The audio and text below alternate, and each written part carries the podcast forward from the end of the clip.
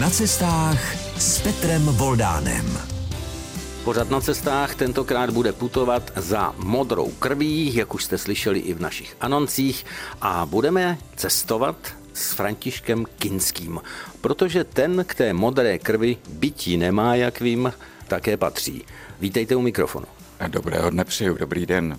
Také já vás vítám samozřejmě a budu se těšit, že se spolu tak jako procouráme trochu po Čechách a jenom jednou malinko povyskočíme někam mimo Čechy. Takže já si myslím, že i když budeme jezdit možná po, pro řadu posluchačů pořadu na cestách na vlnách Českého rozhlasu po malých místech, která možná ani na mapě třeba nenajdou, takže to bude zajímavé. Našel jste vždycky všechno? Když mě navedli, napsali, tak jsem samozřejmě našel všechno, protože cestuji autem a tam je taková kouzelná věc, který se říká navigace a tu zadáte a pak už na vás mluví nějaký pán nebo paní podle toho, v jakém sedíte autě a říká odbočte doprava, odbočte doleva a pak řekne dorazili jste na místo.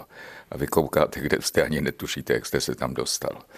Tak my jsme se dostali k modré krvi a začneme i tou modrou krví, takže zůstaňte s námi na vlnách Českého rozhlasu s pořadem na cestách a po písničce to rozjedeme.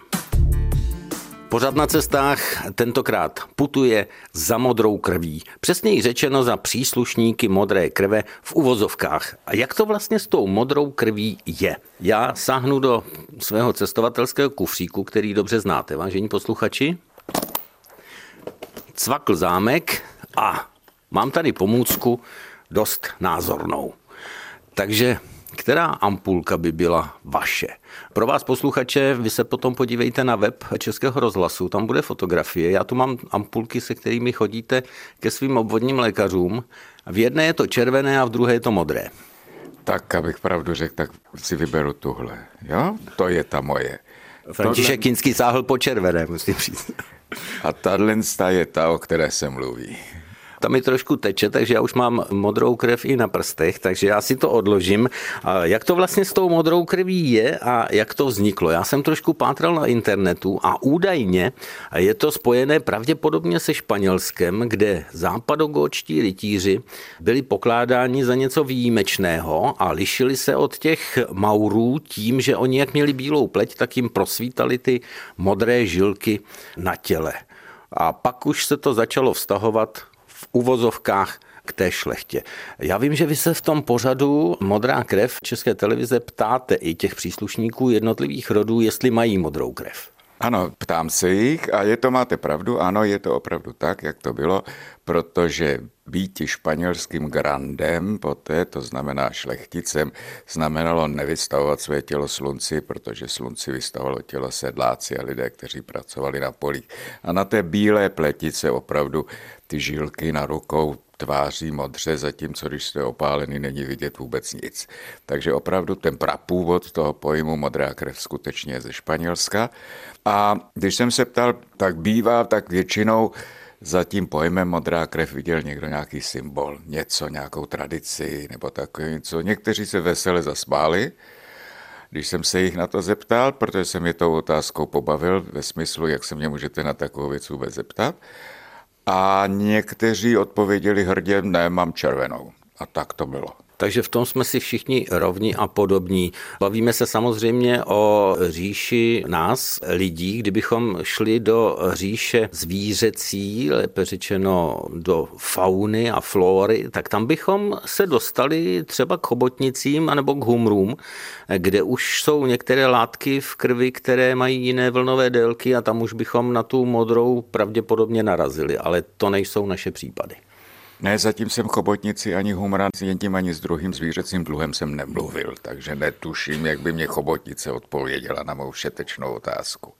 Tak, teď jsme vám na vlnách Českého rozhlasu v pořadu na cestách rozebrali tu modrou krev, ale já si myslím, že ten název těch dokumentů je velice trefný a hodně zajímavý. Nakolik dalších rodů, lépe řečeno potomků a dílů se můžeme těšit?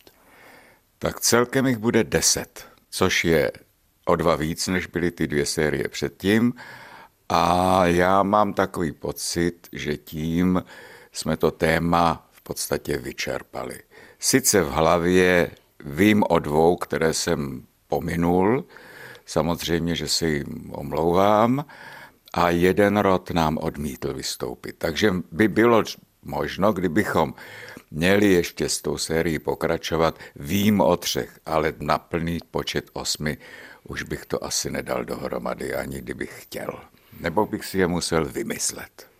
No, já bych byl opatrný, nikdy neříkej nikdy. Ono to vypadalo po té druhé sérii, že možná další taky nebude a nakonec jste vyštrachali rody nebo i místa, protože jsme v pořadu na cestách, která jsme možná ani netušili, že budeme navštěvovat. Takže když se podívám do toho rozpisu, do toho vašeho itineráře, tak já tady čtu třeba názvy ta místa ta budou docela zajímavá a jasná, ale názvy rodů, které možná některým našim posluchačům toho moc neřeknou, protože když řeknu dačičtí, tak tam asi budeme doma, ale nebo turntaxisové, salmové také ještě, ale pak jsme u dobřenských, dohalských, žejdliců a to asi budeme zajíždět do mnohem menších míst když to mám takhle jako vzít, tak ono je pravda, že některá ta jména už nejsou tak obecně známá, ale když se pak seznámíte s tím osudem té rodiny, tak zjistíte, že vlastně se ty osudy vůbec neliší od osudů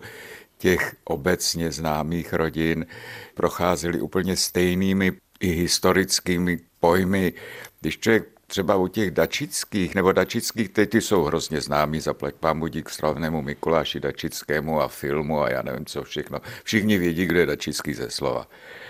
U Dobřenských například ta jejich sága hovoří o tom, že snad jsou od 9. století už tady jsou, jako ta rodina je, se o ní ví, váže se knihy historie o tom, jak Čáp zasáhl do jejich rodové historie, proto ho mají ve znaku a tak dále. Takže třeba to jméno není tak známo, ale ten osud té rodiny, historie té rodiny je v mnoha případech úplně stejně srovnatelná jako s tak známými jmény, jako třeba, co mě může napadnout, tak na první dobrou Kinský třeba. To se divím, že vás napadli kimští. No dobře, a tak zůstaňme u těch dobřenských. Tam jste necestoval tak daleko, protože já vidím v itineráři Počtejn. To jste měl s nadsázkou za rohem. To je opravdu jako hnedka tady vedle a oni skutečně byli majiteli té počtenské, kromě jiného také té počtenské zříceniny. A dobřenští byli ve své době jako tady ve východních Čechách poměrně velkým a významným rodem, prostě postupem doby. Oni se taky rozdělili na více větví, takže existuje právě ta počtejnská, potom existuje druhá, která je chotěbořská, které oba mají stejný znak, stejné rodové jméno, stejnou rodovou historii, ale časem se rozdělili a jsou dvě samostatné větve, z čehož ty počtejnští vlastně tady vůbec nežijí, ty žijí ve světě a ty chotěbořský se vrátili, odešli po roce 48. Ve filmu uvidíte za nesmírně dramatických okolností, jak se dostali za hranice. Nebudu prozrazovat, nech se to dozvědí posluchači, kteří se promění v diváky. Když se budou dívat na televizi, tam se to dovědí. Opravdu to byly velmi dramatické situace, jak se odsud dostali pryč a potom se vrátili zpátky, převzali a stali se opět zase hospodáři na svých vrácených majetcích a hospodaří úplně úžasně, skvěle a báječně. Moc zábavný na tom je, že na Chotěvorském zámku je kinský znak. K těm znakům se ještě dostaneme, to vás muselo potěšit, když tam je kinský znak, ale teď jsme byli Počtejn Chotěboř, ale my bychom s tímhletím rodem, já si pomohu tady jedním obrázkem, se mohli dostat klidně až na Maltu. Na Maltu ne. On je priorem nikoli v malteských rytířů, ale rytířů řádu svatého Lazara Jeruzalemského to jsou ti trošku jiní. Sice se jedná také o špitální řád, jenom barvy jsou jiní, protože lazariáni jsou zelenobílí, maltézáci jsou červenobílí a lazariáni na rozdíl od maltézáků jsou také křesťanským řádem, ale otevřeným řádem. To znamená, nemusíte být výhradně římský katolík můžete být i příslušníkem jiného křesťanského náboženského vyznání. To ty mohou mezi Lazariány, mezi Maltezáky ne. To je ten rozdíl mezi nimi. Tak vidíte, jak se mi mým drobným omylem dostalo i vysvětlení, takže náš pořad na cestách bude dnes i pro vás, posluchače Českého rozhlasu, hodně poučný. Proto bych vám radil, zůstaňte u svých přijímačů. Pořad na cestách dnes cestuje nejenom za šlechtickými rody, ale tak trochu i historií těchto rodů, vztahy a podobně. Cestujeme s Františkem Kinským. Já znovu sáhnu do kufříku. My jsme si teď při písničce povídali trochu a došli jsme i k těm znakům. Samozřejmě nemůže chybět dnes ani ve vysílání a potom na fotografiích nějaký z mých šálků oblíbených na espresso. A teď jsem vydal šálek, který jsme si tu tím rodem připomněli. To je šálek, který jsem dostal od Betiny Lobkovicové s lobkovickým znakem a my jsme se dostali s Františkem Kinským k tomu, že ti dobřenští vlastně mají i Slobkovici něco. Ano, ten Dobřenský, o kterém, který bude takovým hlavním protagonistou toho filmu o Dobřenských, má matku, která by rozená Lobkovicová, nemá společného nic se Šálkem Betína, protože ona patří k takzvaným Beškovickým Lobkovicům, ale ono je to hnedka vedle toho mělníka. A docela zábavný je, že v tom rodě Máme také turntaxisové a toho turna taxise, s kterým hovořím, tak jeho matka byla sestrou toho Dobřenského. No a pak, že nejsou všichni příbuzní. Já se omlouvám, asi budeme muset přestat eh, v těchto klíčkách rodových, protože já už se v tom trochu ztrácím, nevím, jak naši posluchači, oni to mají rádi, ale to zákulisí, ale přece jenom. Tak teď jsme nakousli turn taxisy. Já teda si myslím, že řada našich posluchačů si spojí to jméno taxis hlavně s Pardubicemi, s taxisovým skokem a to zas nejsme od Kostelce eh, na cestě tak daleko, jenom kousek do Pardubic. Ano, opravdu taxisové byli jedni z těch, kteří byli zakladateli Velké Pardubické, shodou okolností dalšími jsou kinští, no tak už to tak někdy bývá. A jinak to nejznámější, co taxisové dělali, a dělali to po staletí, byla poštovní služba. Oni jsou pošťáci prostě. A dělali to už před napoleonskou dobou, pak to napoleonské války skoro přerušili celý ty jejich podnikání a ona, jedna právě z Turntaxisu, jedna princezna Turntaxisova, to znovu rozběhla a skutečně Turntaxisové jsou pošta, to je nic jiného. A tady proč u těch Turntaxisů, tam dokonce ještě došlo, tam právě taková zvláštnost, že jeden z těch Turntaxisů se oddělil od rodiny, a přijal potom jiné jméno a to se tam s potomkem tohoto vlastně příbuzného turntaxisu, ale pod jiným jménem, které je Troskov, tak i s tím se tam v tom dílu setkáme. Takže je to opravdu takové zajímavé, protože já vím, že když s tím tak jako začnu, tak oni většinou lidi se naprosto zmatou, protože jako všechny ty sestřenice a bratranci a kdo je s kým, jak příbuzný, je poněkud komplikované a v rozhlasu obzvlášť komplikované. Tam je to ještě navíc bez obrázku, takže my to musíme všechno v uvozovkách eh, lidově řečeno okecat. Takže pokud jde o ty turn taxisy, tak jsem někde našel, že bychom mohli, kdybychom chtěli s nimi cestovat nebo po jejich stopách dál, nebo vy v tom televizním seriálu, tak byste třeba mohli vyrazit i do Bergama, do Itálie a tak dál, ale vy jste se pohybovali hlavně Pardubice, Trosky, Český ráj, Beřkovicem, Cely. Znal jste ta jejich s nimi spojená místa do té doby, než jste natáčeli? Byl jste tam někdy? Popravdě jedině jsem byl v Českém ráji poblíž těch trosek. Ten trosek žije blízko trosek. Říká se, že ten právě oddělený taxi si vzal to jméno Troskov ve vztahu k troskám jako takovým, aby se nějakým způsobem jakoby vymezil. vymezil. Jinak Beřkovice, tak ty jsou právě ty Lobkovicové, protože matka toho taxi, se s kterým jsme mluvili, byla z Beřkovic a on je správcem Beřkovického zámku nebo je majitelem Beřkovického zámku a opravuje ho velmi obtížně a složitě. Celý to je původní Beřkovický sídlo, no a Pardubice to je kousek, že jo? Všechno je tak nějak kousek. Tak když zůstaneme v České republice, tak je opravdu všechno kousek, i když já si myslím, že ti příslušníci jednotlivých rodů se ve své době nacestovali dost, protože když se dívám do těch vztahových záležitostí u jednotlivých těch rodů, tak já jsem připomínal u Taxisů Bergamo, pak tady mám poznámky u dalších Slesko, pak je tady řada dalších, stopy vedou do Německa, do Rakouska a tak dál. Takže si myslím, že oni byli zvyklí cestovat. No tak oni se pohybovali samozřejmě v rámci státu, by se dalo říct, protože když to tak jako člověk slyší jedno vedle druhého Bergámo a tak dále, tak ono to všechno bylo Jižní Tyrolsko, ono to patřilo k Rakousku, ono Slesko patřilo taky k Rakousku, myslím tím do toho soustátí Rakousko-Uherského, takže oni vlastně všichni jezdili doma. Jenom to bylo po každý někde jinde. Takže nepotřebovali žádné doklady na hranice a podobně. Cestovali bez pasu a mezi mnoha státy a přitom byli vlastně pod jednou korunou.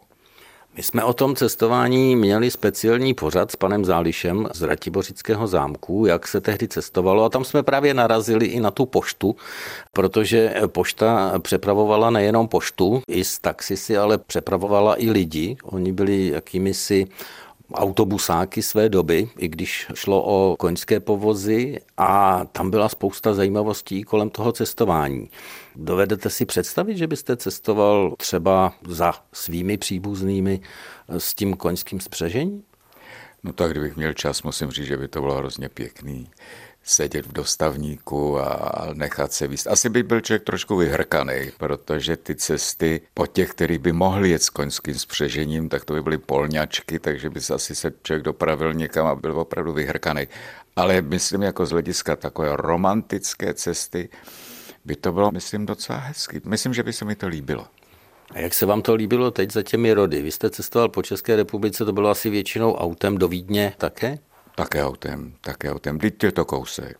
Pro nás, tady pro Čechy, bych řekl, že Vídeň prostě neleží daleko. Já se zeptám po další skladbě Františka Kinského v dnešním vydání pořadu na cestách, který z těch rodů, které bude představovat třetí série Modré krve, ho překvapil nebo úplně mu dal nový rozměr, protože o nich prakticky skoro nic nevěděl. Takže vy můžete přemýšlet a vy si u přijímačů můžete chvilku od nás odpočinout. Pořad na cestách cestuje za modrou krví s Františkem Kinským, tedy za modrou krví za příslušníky šlechtických rodů a potažmo také za další třetí sérii televizního pořadu, televizních dokumentů.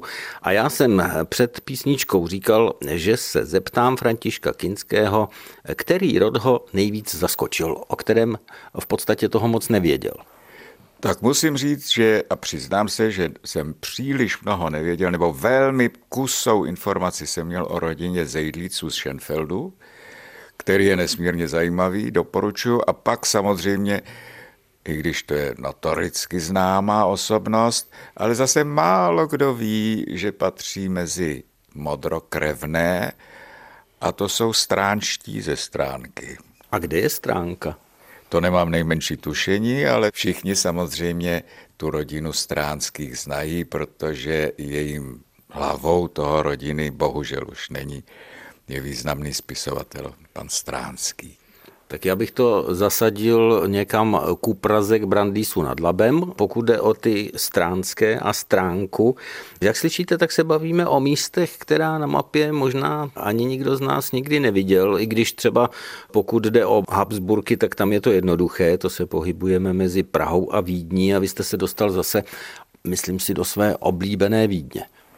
Ano, za Habsburky jsem tam byl, potom za Valčtejny jsem tam byl, a Salmové, ty tam taky žijí, i když ty tam žijí proto, protože Salmová, Marlís Salmová, která ve filmu vystupuje, báječně všechno, ještě byla v úžasné kondici. V tuto chvíli, když už o ní mluvíme, tak už není, ale ta poté, co v 50. letech pracovala jako řidička nákladního auta, tak pak se prostě v 50. letech se přes Jugoslávii dostala do Rakouska, žila tam a její synové tam žijí, tak proto jsme za nimi jeli do Vídně. Jinak Salmové jsou prostě usazeni na Moravě, kousek od Blanska, Salmové jsou ti, kteří zahájili celý průzkum tam toho úžasného území, které jim kdysi patřilo. Že jo? Macocha patřila Salmům, to je třeba říct.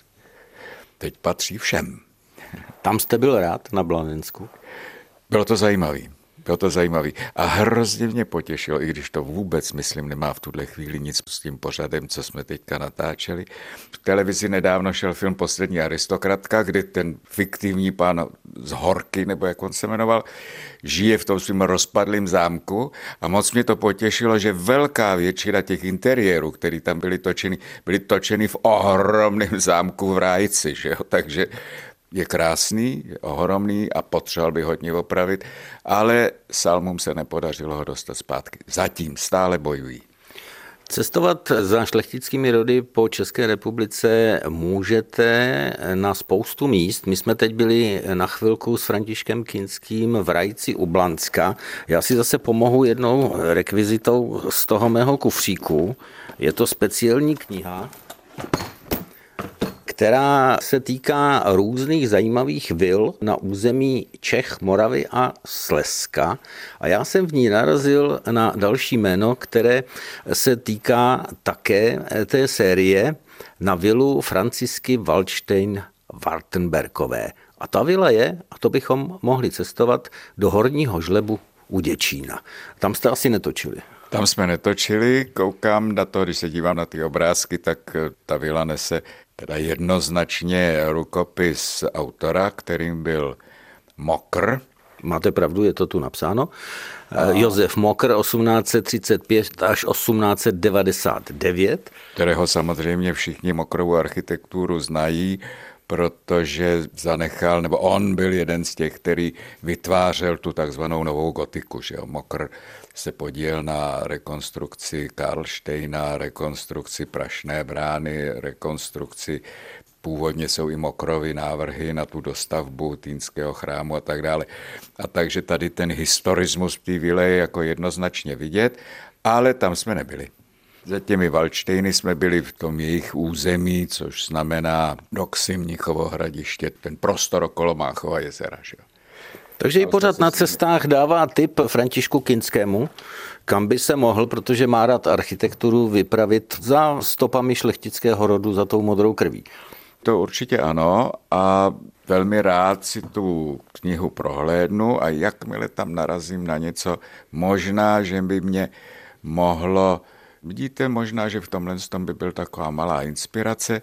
Hledejme domy, které nejsou zámky a současně byly třeba po nějaké období v rukou nebo v držení některého z příslušníků modré krve a šupa už by zase byl seriál. To si tak hezky cestujeme, vážení posluchači na vlnách Českého rozhlasu s Františkem Kinským. Nás prostě ty šlechtické rody provokují k dalším a dalším nápadům. Kromě těch žejdliců, kteří vás zaskočili tím, že jste o nich tak moc ani nevěděl, co bylo pro vás objevné na té poslední sérii? Objevné, to je těžká otázka, protože v každé té sérii jsem narazil na někoho, kdo pro mě byl objevem, protože jsem ho neznal a je to objevné v mnoha případech právě to, co ti potomci těch rodů vlastně dělají. Někteří se věnují zprávě toho navráceného rodového majetku a někteří, kde třeba to, co jim bylo navráceno, vlastně by se dalo říct, nestojí za to nebo neprodukuje dostatečné finanční prostředky na to, aby člověk z toho, nebo rodina, aby z toho mohla žít, tak kam všude vyrazí, vykročí, zřizují si poradenské firmy, zřizují si účetní firmy, zřizují si investiční firmy a tak dále. A ve všem, co podnikají, podnikají nesmírně úspěšně. A to pro mě, musím říct, to bylo jako obdivuhodné proto, protože ti lidé prostě mají schopnost a kapacitu a intelekt k tomu, aby byli soběstační a byli schopni tu svou rodinu nadále skvěle hospodářsky zajistit. Což není tak jednoduchý v této době, musím říct. Takže se vlastně dostáváme z těch někdy pro nás možná až hodně historických prostor různých šlechtických sídel do současné doby, do toho současného života, do toho propojení té historie s tím dneškem, protože jinak to prostě nejde. To samozřejmě to vůbec nejde, protože když se podíváte, tak některé z těch rodů v podstatě nerestituovali, o těch, o kterých teďka mluvíme, nerestituovali nebo nezískali zpátky vlastně skoro vůbec nic. Třeba takový dačtičtí z Heslova nezískali zpátky v podstatě vůbec nic.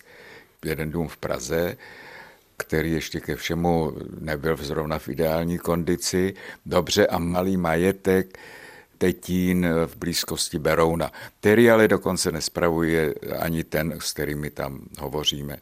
Takže nic, teďka bylo jako tak, z čeho máme žít, dobře, tak eh, Kateřina Dačická má vynikající ohromnou účetní firmu, která skvěle prosperuje a ona velkou většinu svých investic věnuje do nadace Dačického Zeslova, kterou řídí a spravuje, která pořádá kulturní akce a podporuje kde co a sama se angažuje v politice.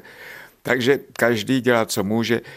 Antonín Dohalský dokonce se živí nebo živil, jedna z jeho činností, protože jich má mnoho, tak procestoval celý svět, skončil až na Antarktidě, kde seděl půl roku, než se zase tam tu dostal pryč. Teďka žije v Jindřichově Hradci, k tomu s kamarádem mají pojízdnou sklárnu, s kterou jezdí a vyrábí lidem před očima, foukají sklenice, půl litry a takovéhle věci.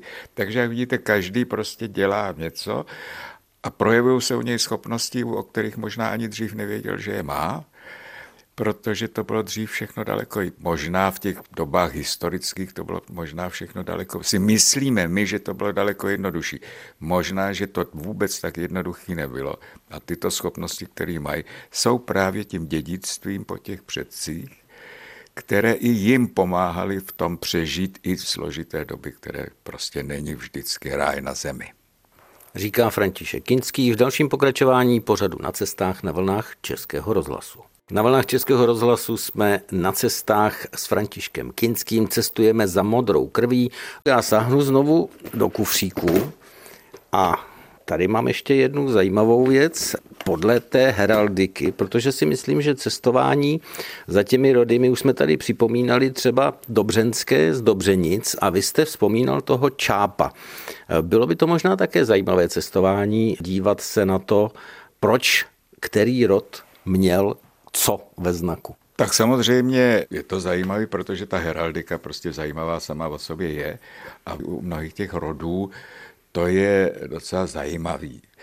Ten čáp u těch dobřenských je, myslím, proto, protože ten čáp přinesl zprávu o tom, že rytíř dobřenský, o kterém všichni mysleli, že se ztratil během první křížové výpravy někde v Palestíně, byl snad zajatý Saracény a on snad tu zprávu poslal, že je živ a zdrav, chytil čápa, kterému přivázal na nohu tu zprávu a ten čáp doletěl sem do Čech a přinesl rodině tu zprávu o tom, že on žije.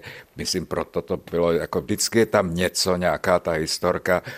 U Dačických je třeba nad znakem byla nahá ženská figura tmavé pleti, ta už potom později musela z toho znaku ven, protože to bylo hambatý. A měli tam ty šachy, protože hrál někdo s někým, s nějakou právě princeznou Orientu, hrál šachy a hrál šachy s ní o život, protože ona byla vášnivou šachistkou a porazil jí, takže pak si ji směl jako zobrazit ve znaku. No je to prostě docela zábavný, jak ty znaky vznikají, nebo ty pověsti okolo těch znaků, co k tomu je, takže to vždycky potěší. Samozřejmě mnozí to nevědí, jak to je každá ta rodina má něco, že jo, Štemberkové mají tu hvězdu betlémskou vlastně ve znaku a tak, jako je to docela zábavný. Myslíte tu hvězdu, tu osmicípou, která teď se skví i na jednom ze šálků, protože ta osmicípá zlatá hvězda, to je podle lidí, kteří se zabývají tou heraldikou jedním z nejznámějších vůbec heraldických znamení. Je osmicípá hvězda. Aha, já mám pocit, já mám pocit, a teďka, teďka opravdu fabuluji a první Štenberg mě prostě za tohle to jako udělá hrozný věci.